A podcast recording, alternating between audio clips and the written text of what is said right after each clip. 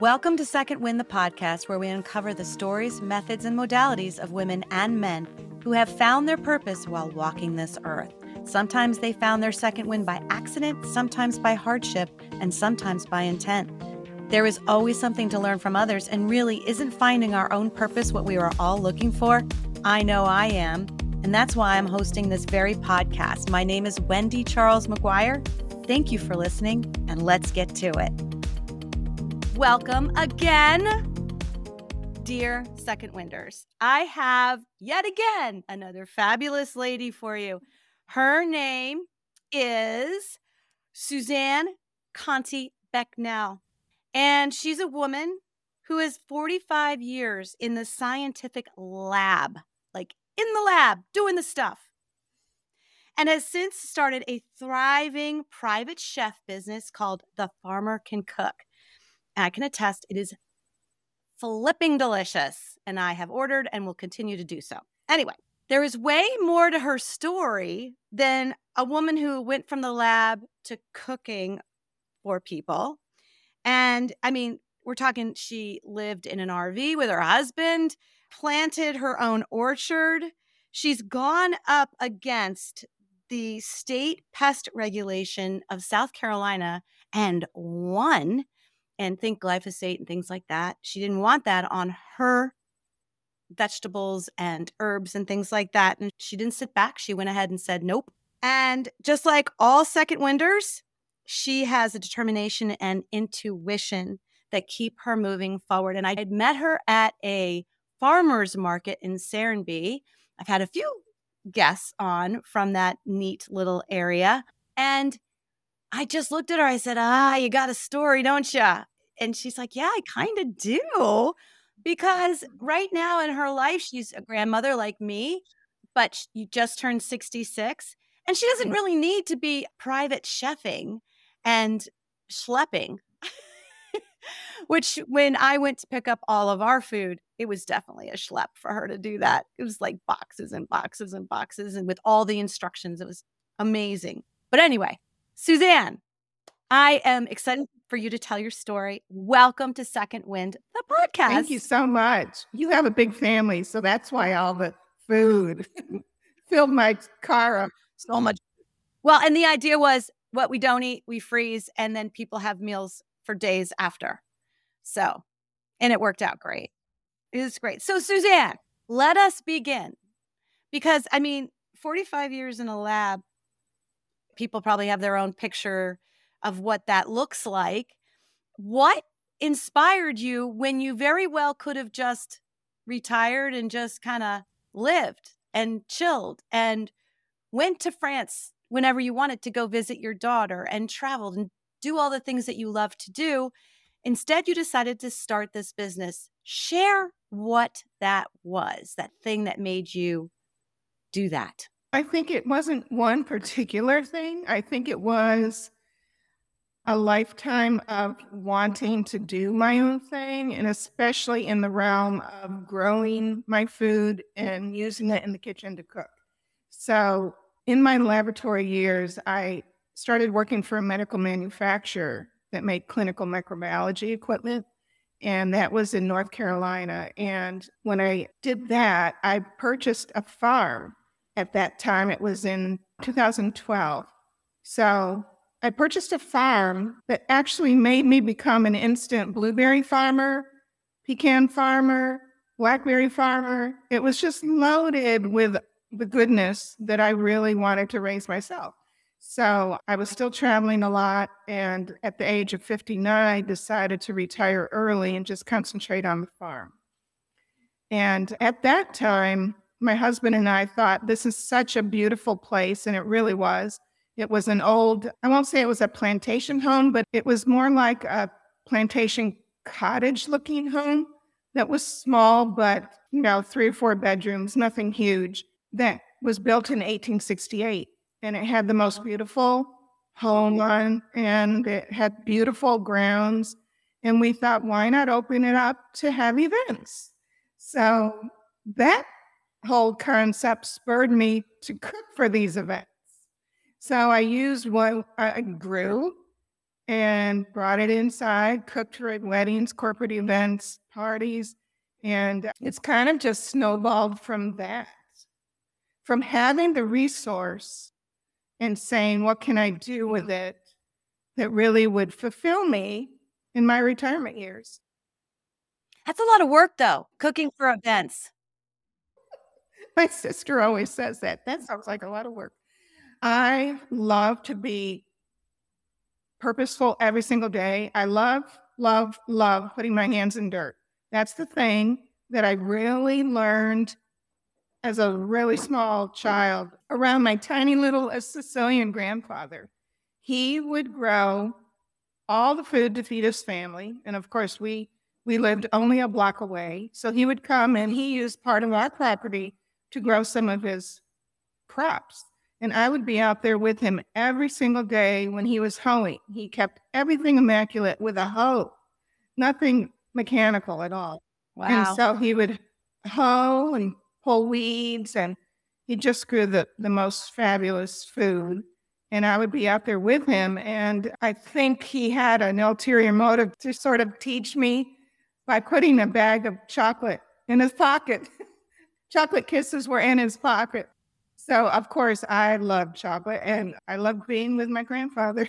So, yeah, he would always give me chocolate and we would be out there hoeing and I just loved it. And it's just been a passion for a long time. But I will say, I never really had the desire to own a farm until later. Like, I always had some kind of a garden and grew things, but it was never on a huge scope until I found the perfect property that fit with where I needed to be and I could work it into my schedule while I was traveling. So I really enjoyed retiring. I kind of started the farmers markets back then because I had so much produce. I mean, I had about an acre of blueberries that were very productive and they were taller than me and they were a lot of work to take care of, but I made sure that they were constantly producing great fruit. And I had just as many blackberries. And so then I dug up my own space to put tomatoes and everything else that I wanted to grow and sell. And in the meantime of doing all that, decided to get certified organic. So I was growing organically, but I thought, why not go through the process? Being in the medical field, documentation was nothing to me. And that's basically what being certified organic is. You have to document everything, follow the rules, and adjust to growing organically, which is not always easy. Right. And real quick, because there's a lot of controversy, and I want to get back to your story, but a lot of people feel like the organic symbol that we see may or may not actually be true. Do you know what I mean? Like there's some level of distrust, especially with the government, blah, blah, blah, blah. But what can you share about your experience in becoming a certified organic farmer and and what that means to you and do you believe that when you see that symbol on every single thing that that has that symbol i can say that i would be asked a lot are you sure this is grown organically? And I think when you do go certified organic, it's not just because you want to sell to a certain caliber of people or people that only want organic. It's more than that. It's a lifestyle for myself. I did not want to have mm-hmm. anything in my yard that had pesticides, herbicides, or anything. I'm not going to feed it to my family. And I didn't want to grow something and feed it to somebody else. So you would go to the farmers markets and see these peppers that were huge, like football size, and strawberries that, that wow. Just, they weren't real to me. And it's just not something I would have done. But I did have a lot of people question it. Now, when I go and buy certified organic myself, I do know mm-hmm. what those people have gone through. I know the inspections that they get, and those inspectors can pop in at any time. And I know everything it takes. So, so I'm pretty sure in my own mind, if someone's going to say they're organic, they're following the rules. And And they wouldn't be paying back to the government, which certified organic people have to pay a percentage of your profits back to the mm. government because they are inspecting your produce. Oh, I So, didn't even think That of makes a huge Yeah. to follow everything. There's a limit to how much. I mean, you can sell hundreds of thousands of dollars worth a year, and they do cap it at a limit, but it's still very expensive to be a certified organic farmer. It's really backwards. It really it should cost you more to use the crap to make us sick. But because the medical and the all the prescriptions and all the hey, let's get you know, that's a whole rabbit hole we could go down. Yeah, one feeds the other. Yeah, exactly. So anyway, Yeah. thank you for answering that question. Sure. I've always wondered as well because I'm like, well, I mean, I want to believe this is organic because I really like it, but can I trust that? And you're saying you probably can. So that's good Yeah, to know. There's very strict guidelines, and they do not allow anything that would be harmful at all to ingest. And if you have an issue and you really need some kind of pest control, they have lots of other options. You don't have to use chemicals. So there's a lot of ways that you can get around the chemical aspect of it from beneficial, you name it. you and I both know the roundup way is like the easy way out way, right? Like when we would have a bunch of weeds here at our farm and, and they were growing up along the fence, my husband actually went out and bought the the stuff that is awful. And I said, absolutely not will you be spraying that anywhere near our property, our well water, our animals. No, take it back. Take it back. But he's like, oh my God, you see how much we have to do? And I'm like, well, then we're going to do it. And there are alternatives. You just got to go look for them. But we're so convenient. So let me just spray that. It'll go away in 12 hours, right? It'll turn brown and go away. But damage we do with just that, if every person is doing that to their weeds, whether they live on a farm or they live in a neighborhood or even the city, I mean, it's exponential. And that's why we're in the predicament we're in with our groundwater and our land. It's ridiculous. So, this is a great segue to talk about what you did with your farm and having to go up against the bigwigs. Well, Can you share that story? I was dumbfounded when you told me that story. I was like, oh my God, you go, girl.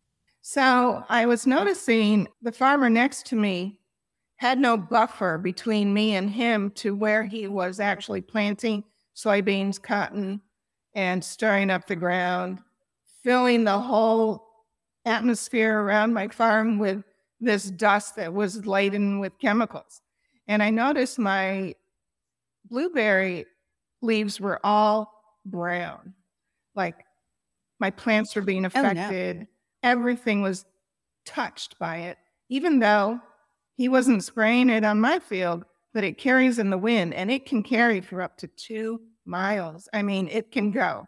So I looked into the Clemson Extension Services and they recommended that I go through the pesticide division for the state of South Carolina because their regulations affect how farmers can use these products. It doesn't say they can't, but it has in place certain requirements for them to use them safer. Now, it doesn't mean they don't go in the groundwater. And when the flat land of South Carolina flooded, his water came into my land when it flooded in the back, you know, of my field. So, what they, what they do is they work with farmers to make sure that they're not contaminating anything other than what they intend to contaminate and use that pesticide, herbicide, fertilizer for. So I went through the division. They came out, they looked at everything. They did not have to take any samples. They will do that. They'll take samples of your leaves and things and do a chemical investigation as to what actually caused it. But he could tell right away it was from the drift. He could tell. So he went back to the farmer and he said, Look, you could be fined a million dollars by not following the manufacturer's recommendations for applying this product. So that's exactly what he had to do was to go back and make a change on how he was applying it. And instead of taking his tractor, throwing it out and driving 35 miles an hour so all the dust goes up in the air, he had to put a boom on his tractor and make it go right into the soil, 12 inches from the boom to the soil on a day that wasn't windy blowing in my direction.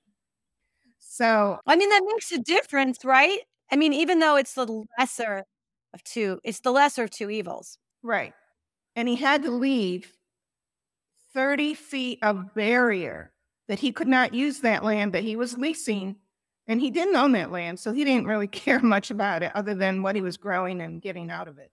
So he had 30 feet all the way up my acreage that he could not till because that was considered a barrier. So he was not happy about that. He was not happy about having to do, he actually did the process himself because his guys, they didn't care. They just, they didn't care anything about the wind or anything. So we developed a system I, I did talk to him personally. I went over to my fence and said, Look, you're mixing your chemicals right here, which he did that right by my fence.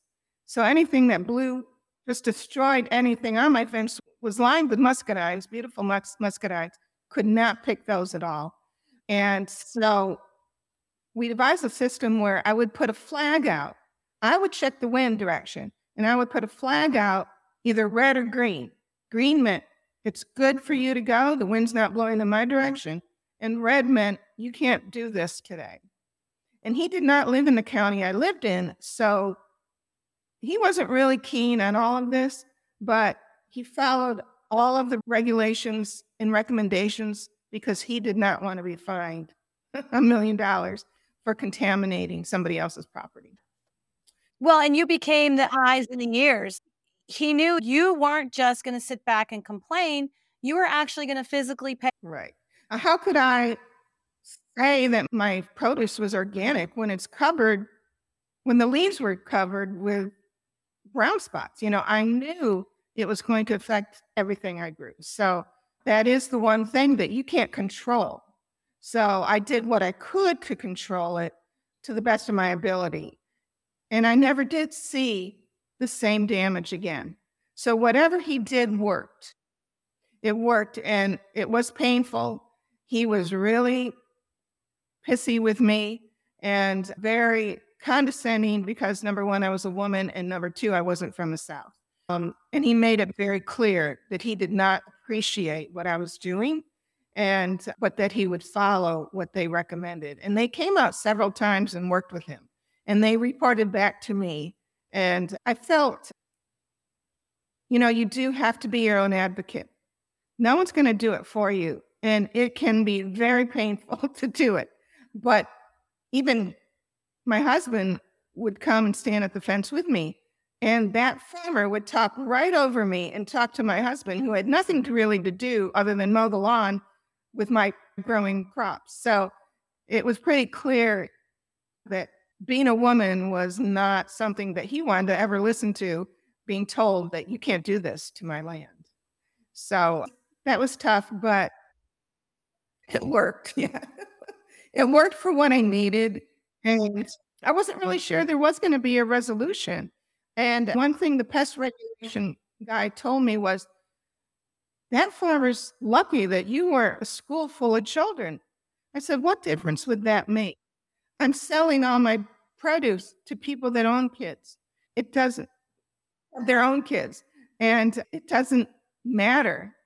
It's my water system. It's my pets. It's me. It's anyone that comes to my home. Yeah. No, that's amazing. I'm so glad you, we just, we all need to fight for what's right. But it's so easy not to because it is a lot of work. And you ended up having to spend hours you'll never get back dealing with the BS of it all when it probably shouldn't be allowed anyway to begin with. If it just were banned to begin with, you wouldn't have even had to go there. and spend your time doing that? My daughter tells me all the time, she says, Mom, I can go to McDonald's in France because everything is all organic and clean. They don't use soybean oil. They don't they What? don't only use they only use sunflower. They do not use any soybean products in Europe at all. In France? No. Don't Oh, allow really? it.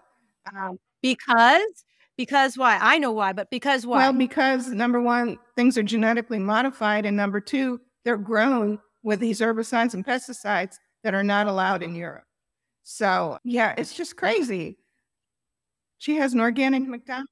Well, that's pretty cool. It's just like with my Lyme disease, the amount of destruction because of the money, follow the money trail between the drugs and the prescriptions and the patents and who's making money and who's not and insurance and blah, blah, blah, blah, blah. It just makes your head spin. Do you feel like it's getting any better? I mean, there's more organic stuff popping up. You can find more in supermarkets now, especially in Georgia. When I first moved to Georgia, what, like 18 years ago, 19 years ago, there was no organic sections in stores. Now they've moved it back in and kind of infiltrated and not have an organic section anymore. Now they put it, so they make you go through the aisles of all the junk. But it seems like we have way more now. I agree. I think there have been initiatives for small organic farms. I don't know if it's been something that the government felt they just had to bring out and do, or if they really wanted change.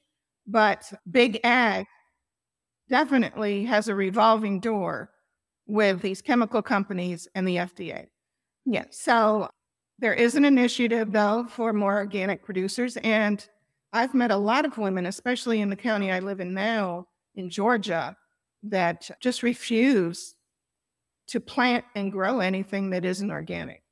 And so maybe one at a time, we're making a difference. I can only hope that at least what I have done and produced and sold to people has been really with the best health in mind because we've heard it all. Either you pay now or you pay later. And organic food is more expensive, but I really think it's because of all the regulations and the payback you have to do to be an organic producer. The money's going to be made by the government one way or the other, whether we like it or not. So that's, I mean, ah, it's frustrating. But I love that there's no easy fix. But maybe if we keep just talking about it and people start acting like you did and reacting rather than complaining, that's a big thing. I was saying you you could have just retired and just did all the things you wanted to do, but you decided no, I'm going to keep going. I'm going to keep doing the organic thing, spreading the love, cooking for people, educating along the way.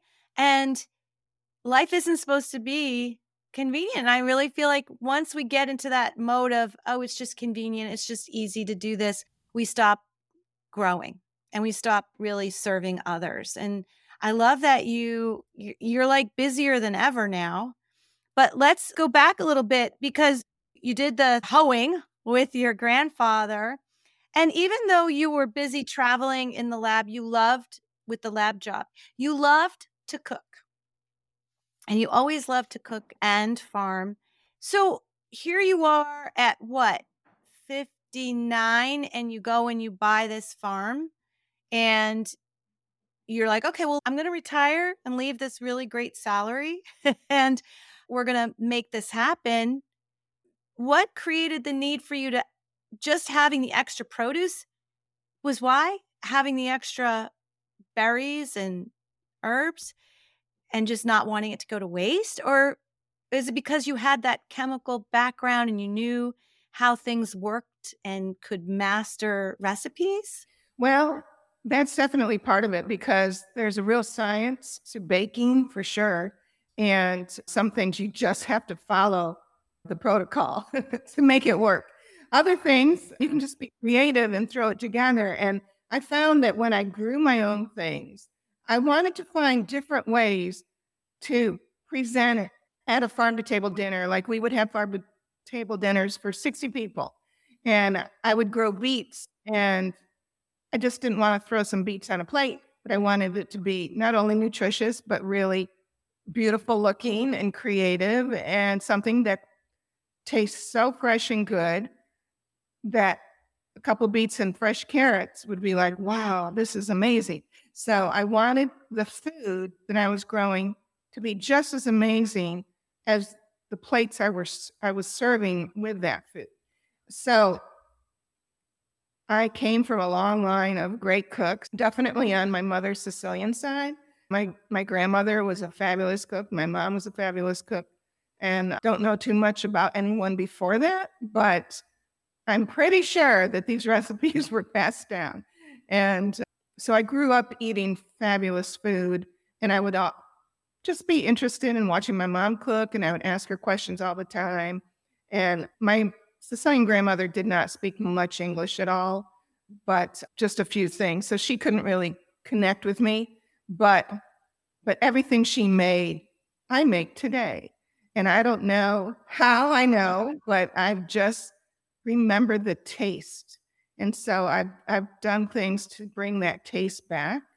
Like focaccia, for instance, is a Sicilian focaccia that I make, and it is so close to what she used to make because she would use best olive oil and only the best tomatoes and and everything was kind of simple so that the great flavors came through. So I think it's a combination for me of wanting to do these events. First of all, we had a beautiful property, we did events, and wanting to be the one that did the cooking.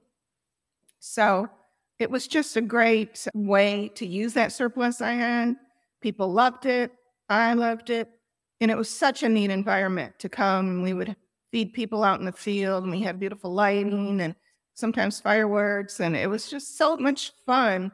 Like, where can you go to, you know? So you're not sitting in a restaurant, sitting outside with 65 of your other friends. It's really, really fun. So we enjoyed it as much as as everybody that would come to our farm to table dinners. And every corporate event, they thought it was so fabulous to be in this cool old house that had a lot of history. And they just felt it was a good feeling. So that South Carolina farm was awesome. But we did leave it. We left South Carolina farm. Not anyway. But I have a quick question. Was that the farm kitchen where you maybe saw? Oh, yeah that yeah so your intuition also your intuition and your connectiveness also help you create these amazing foods with love i mean you can feel that definitely it's weird to say that eating your bread i felt a warmth but it's true oh.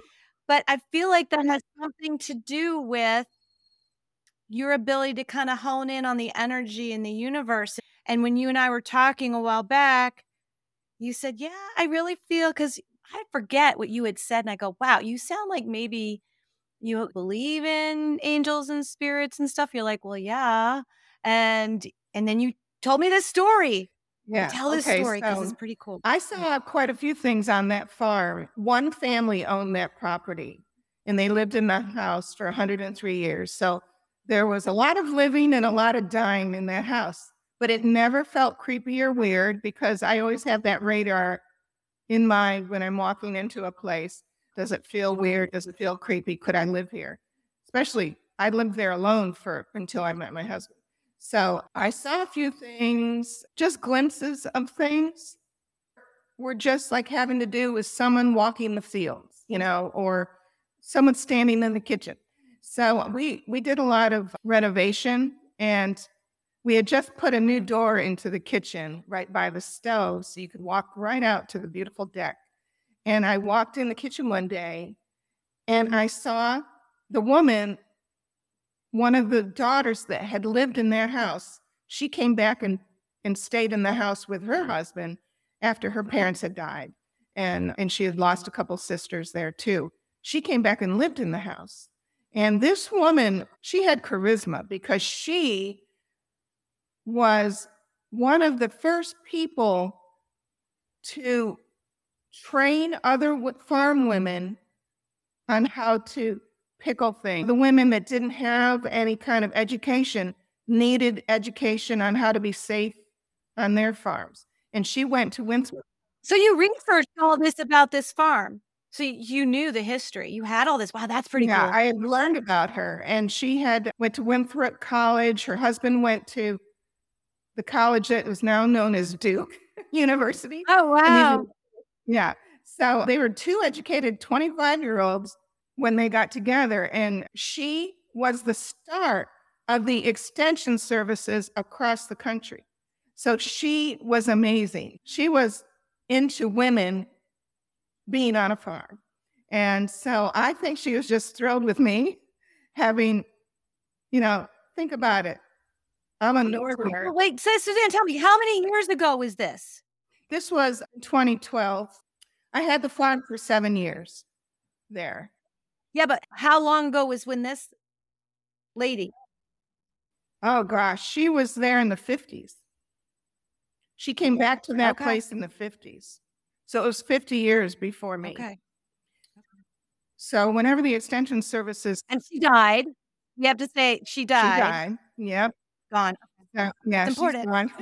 but it was just really cool knowing that someone, me being a northerner, came down and bought her father's house and her house years and years and years later and was a woman farmer. So it, it's kind of like a whole circle Mm. story to me. But nothing ever scared me that except the snake that got in my house. That was the only thing that ever scared me. But you didn't say what happened. You walked into the Okay, kitchen. So I walk in the kitchen and she's just standing there with the biggest grin on her face, looking at me. And she then she disappears. Like it was a glimpse and gone. Like she was so oh, that's freaking cool. She was just, and you knew it was her? oh yeah, I knew. I I'd seen a lot of pictures of her from the owner of the house when I bought it. Had a ton of pictures from when she was there at the house, and so I think he bought it from her estate or something like that. But I don't know how long he had it. He might have had it twenty years or longer, but he had rented it out. He never really lived in the house, but he was interested in planting all the bushes, planting all the produce, and he was a farmer, or I'm sorry, an engineer. So he loved tinkering with, let's put electricity out here and let's bury pipes over here. Oh, wow. It was an interesting experience. It really was. But, you know, when you're open minded, and I, I was so open to that property, I'm surprised I ever left it. I really am. I know. We need to find out why because you saw things more than once. You saw, I don't want to say ghosts, but what would you call energy, um, that? really positive energy there. You know, glimpses of how wonderful it was for other people. And it was great for me and my husband. We loved it. But the thing about old homes is they were always on a dirt road. And now their home is on a four lane highway. So there wasn't a lot of peace. You would hear traffic. When I was traveling a lot, there wasn't that much traffic to me because I would only come home in the evenings and it would die down a little bit. But you're there all the time, and they put a new Walmart distribution center 10 miles from your house, and everyone gets off the interstate, goes oh, in front of your house, 18 wheelers day and night. Like it was tough. Oh, so you decided to leave. So that kind of helped you say, okay, need to go. So where did you end up? What what made you leave? What happened next? We ended up where family was. So I have a brother here and had a sister here as well. She's since moved back to Florida, but my son and his wife moved from LA here because her family's here, Senoia. Oh, Senoia. Yep. That's where our restaurant is. Little little restaurant plug. That's where McGuire's family and friends is. Yes. And I have a granddaughter and I get to see her a lot. And I wanted to be where they are. So I said, you know, let's go, let's find new property and Mhm. let's start over. Yeah, start over again. And now, at what age were you now? Because is that when you, decided to live in an RV with your husband? That's right. That was four years ago that we moved back here.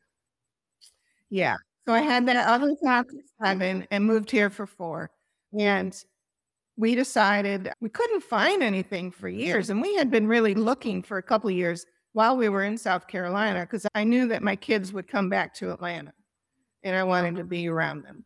Yeah. But we finally ended up in a subdivision for two years and sold that house at the time where prices were so high. And we had found some beautiful property, beautiful rolling pasture, just 15 minutes south of where we lived. And we jumped on it. And I convinced my claustrophobic husband to live in an RV for eight months while we built the house. But it wasn't so great in that little RV, although it was it was pretty big, but we could get out and we had 10 acres to get out on. And we were watching the house being built, and we did a lot of the finish work ourselves because we wanted some special things. And and we knew how to do it. So we did. And we were right here watching everything. So we really did not have a punch list at all. We took care of everything every day. Yeah, so it worked out pretty well. And the day after we moved in here to this house, we sold that RV. oh, yes. Never want to see that again. That's funny. So, did you start planting right away? I planted before the house was even built. We had bought the property let's see, probably a month before any construction started. And I had a lot of plants and trees already that I had ready to go. So I brought them here to the property and planted my orchard right away. Then moved to my raised bed garden. I have a lot of raised beds now. They're just with armadillos. It's so tough. They dig everything up and then yeah. So I put everything in nice metal raised beds, and you can grow a lot in a raised bed, and they're easier to take care of. You don't really have the weed problem.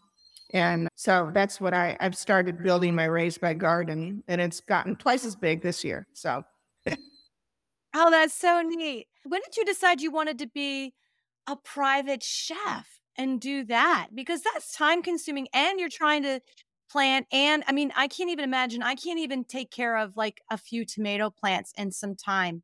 I just look at this stuff and I go, ugh, I don't have time for that. Even though I want to have time for that, it's hard. But I see you and these farmers markets. It's not like you just go for a couple hours and hang out and here, buy this, and I'll take your money and go home. It's not like that. It is a commitment.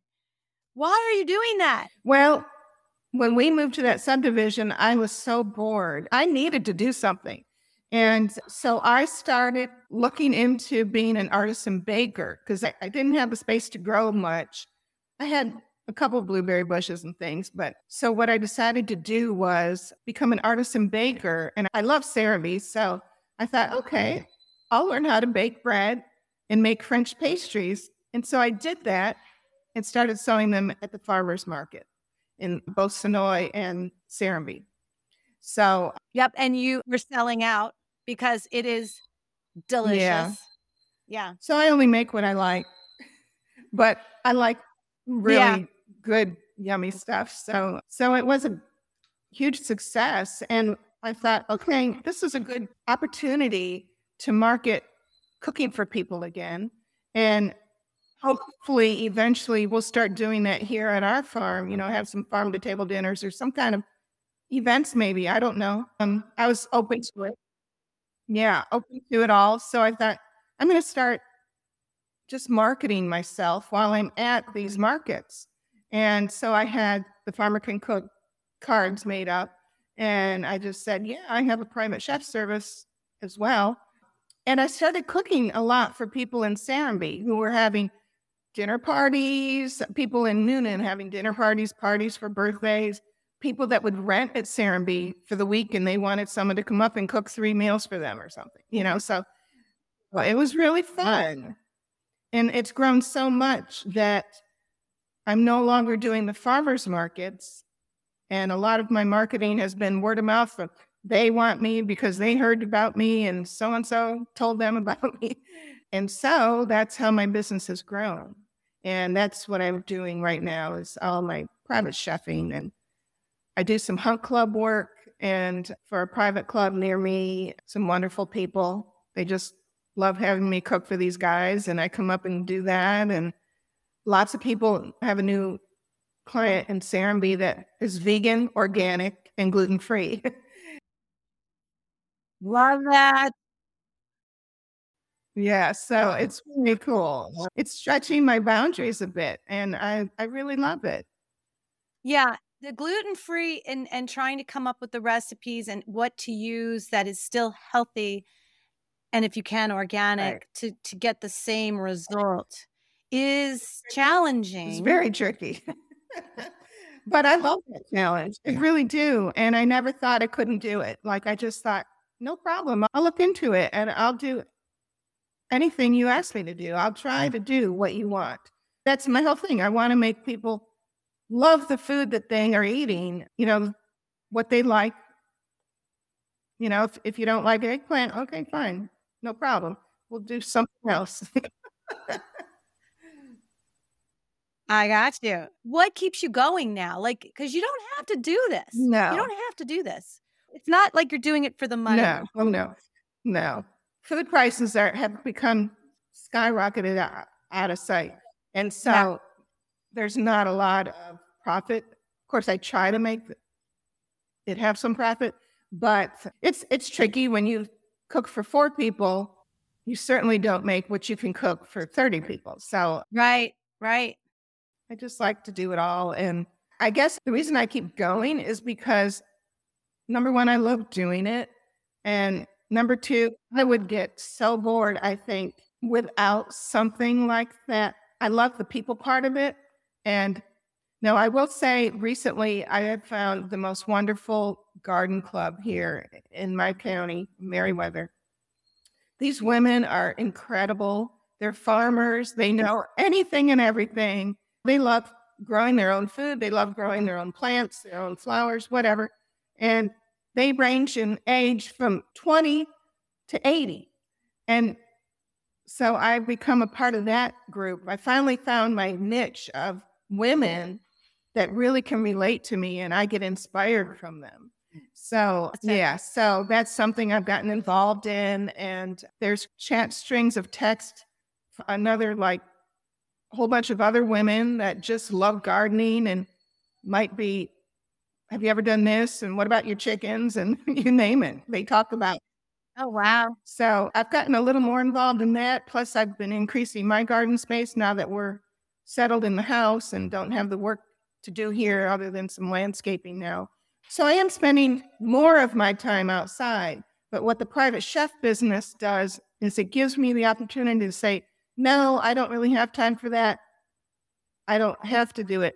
But the farmer's market, it was every week, and I was working 12 hours a day, Yeah. four days a week. And there might be a time that I say, you know what? I'm done cooking, just like Forrest Gump. I think I'll go home now. But I love to cook for my family. In fact, today I made a really nice focaccia to take to my brother's house later. So, and some creme brulee. so I've enjoyed every bit of it. You know, yeah, That's amazing. yeah. So, for people in the area, in the greater Atlanta area and South Atlanta, would you say? Yeah. How can they find you if they want to give some of your stuff a try? Well, so they can always email me at the farmercancook at gmail.com. They can do that. You can look me up online. You can search private chefs Serenbe, and you probably find the Farmer Can Cook listed there. Yeah, you're there. Yeah. So pretty easy to get a hold of if you needed something. And I love doing anything you want me to do. I've done that for you and looks like you're doing it similar here. So, Suzanne, tell me, like, tell me this. What do you say to yourself? What keeps you going? What keeps you so positive and so dialed in with the energy around you? I get inspired by change. I just always have.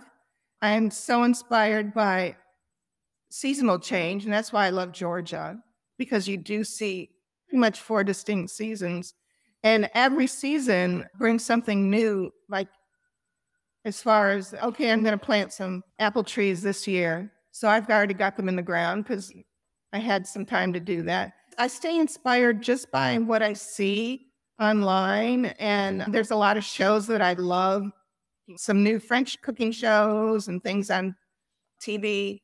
Magnolia Network has some wonderful things. I get inspired by the visual. And I can find a new recipe and try it and love it. And I can find a new recipe and try it and hate it. Just happened to me the other day. I made something from the Today Show. It was awful. it was awful.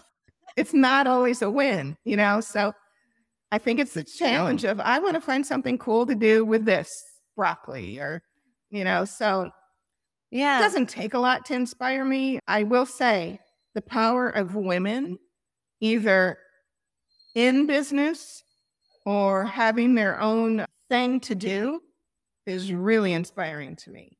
And I never want to give that up. I never want to. I want to teach my granddaughter, which I have been doing already.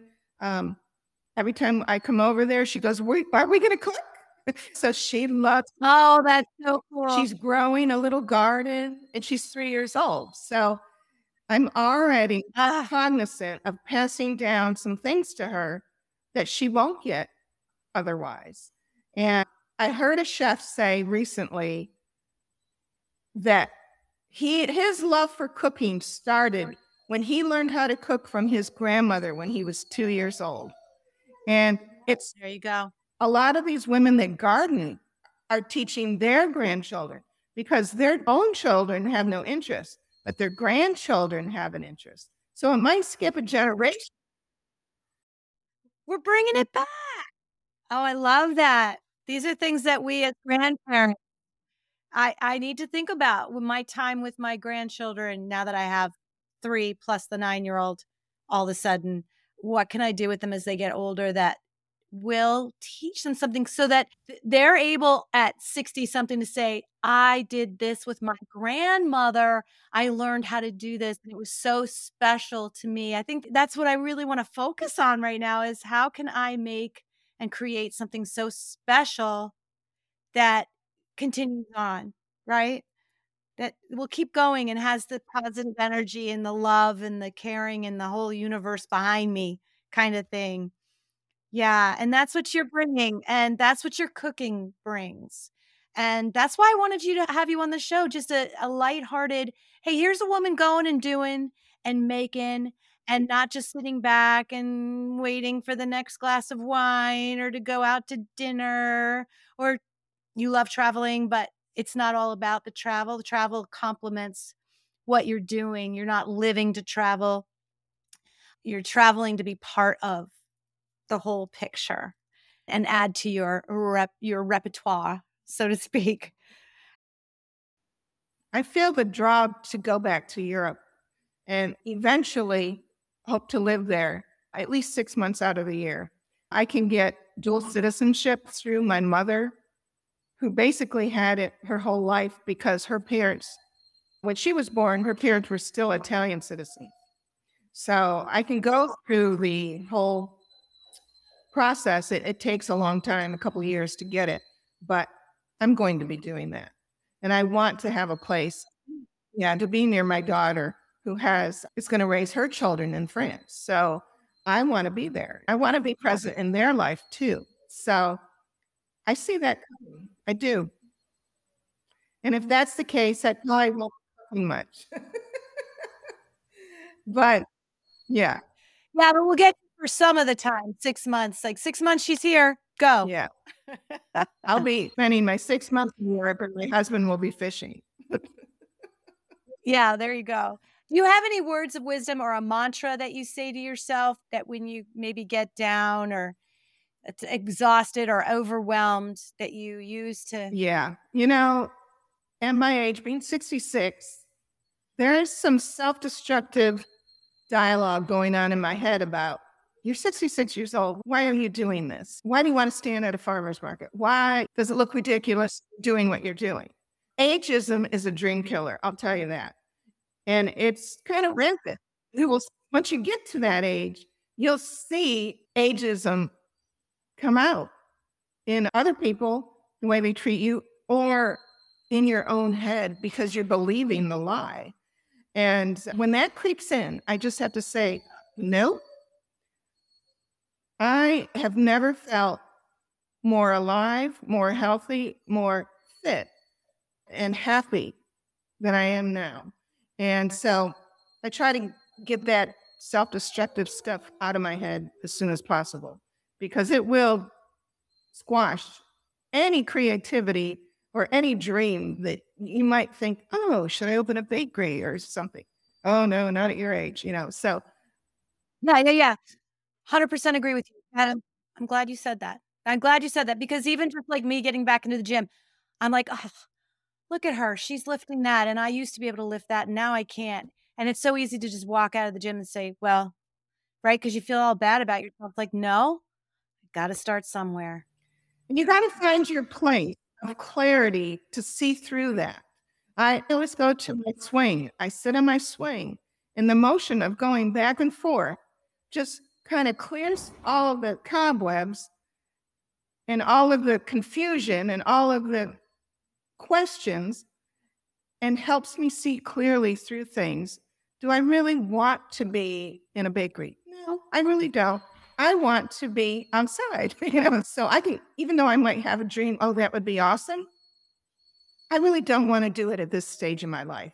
And that's the other thing. Dreams do change at different stages. Clarity, finding clarity. Yeah, and you're able to hone in on the clarity of it and just keep yourself on the path that suits you.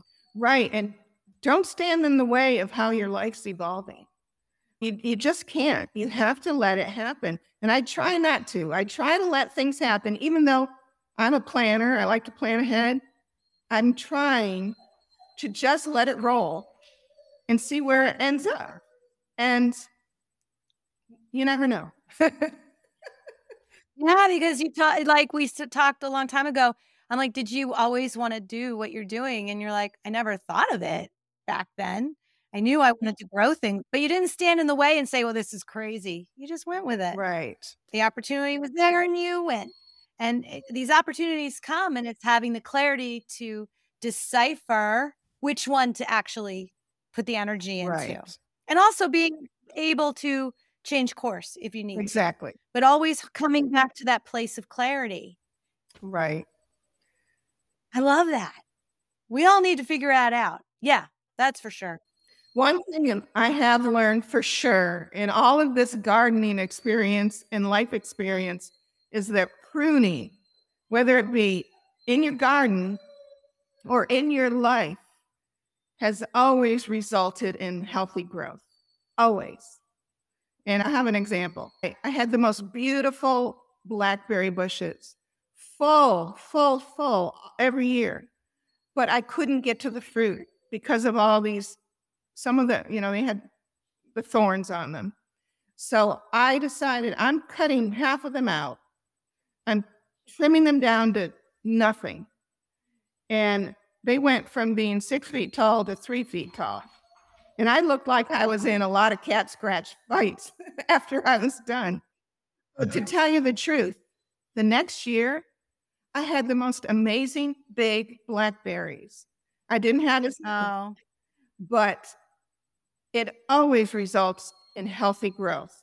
And you have to remember that when something happens in your life, and things always happen, that this pruning that's happening is going to result in healthy growth. And it doesn't, the universe would not do it to you or allow it to you or let the plan go into place if it wasn't for a great reason. And, you know, leaving that farm was so bittersweet but I knew, I knew that I could trust that even though we didn't find this property the year we left that farm, I knew it was coming. Somehow, some way, it would happen. And it wasn't always easier the older we got, but it did happen and we let it happen. And um, we could not be happier here. Ah, yeah. And having patience, right? Yes. It can't be right now. Just like when you spray, you spray the bad crap to get rid of that weed that minute. Yeah. It's waiting and allowing and doing taking the correct steps. Yeah, I'd rather put the hoe in my hand and sweat and put a lot of yeah toil into the soil to get what I need instead of going the easy route, I guess. Suzanne, thank you so much for your time today. And you know, the last I don't know, 10 minutes here was just full of stuff. And I hope that people have stuck around for the end of it to get all these words of wisdom and thoughts that you have. Really amazing. And that's that's it right there. And the fact that you're open to everything. And I'm just thrilled to know you. And if you have a dinner, I would love to be invited. at your property. And gosh, thank you so much for your time oh, today. Oh, Wendy, I couldn't be happier to get to talk to you. And I'm hoping it can inspire some of us in our 60s to keep on going, girls, because there's a lot of life, life left in us and we have so much to offer. And I just, I appreciate you so much for, for having the platform for this. Oh, thank you. Yeah. This is when we should be doing what we're doing because we have the experience and now we have the self confidence and we just have it all now, kind of. and we should share it. Thank you. And until next time, breathe in your second wind. Thank you for listening today. I hope that something you heard made you smile, made you think, and made you feel.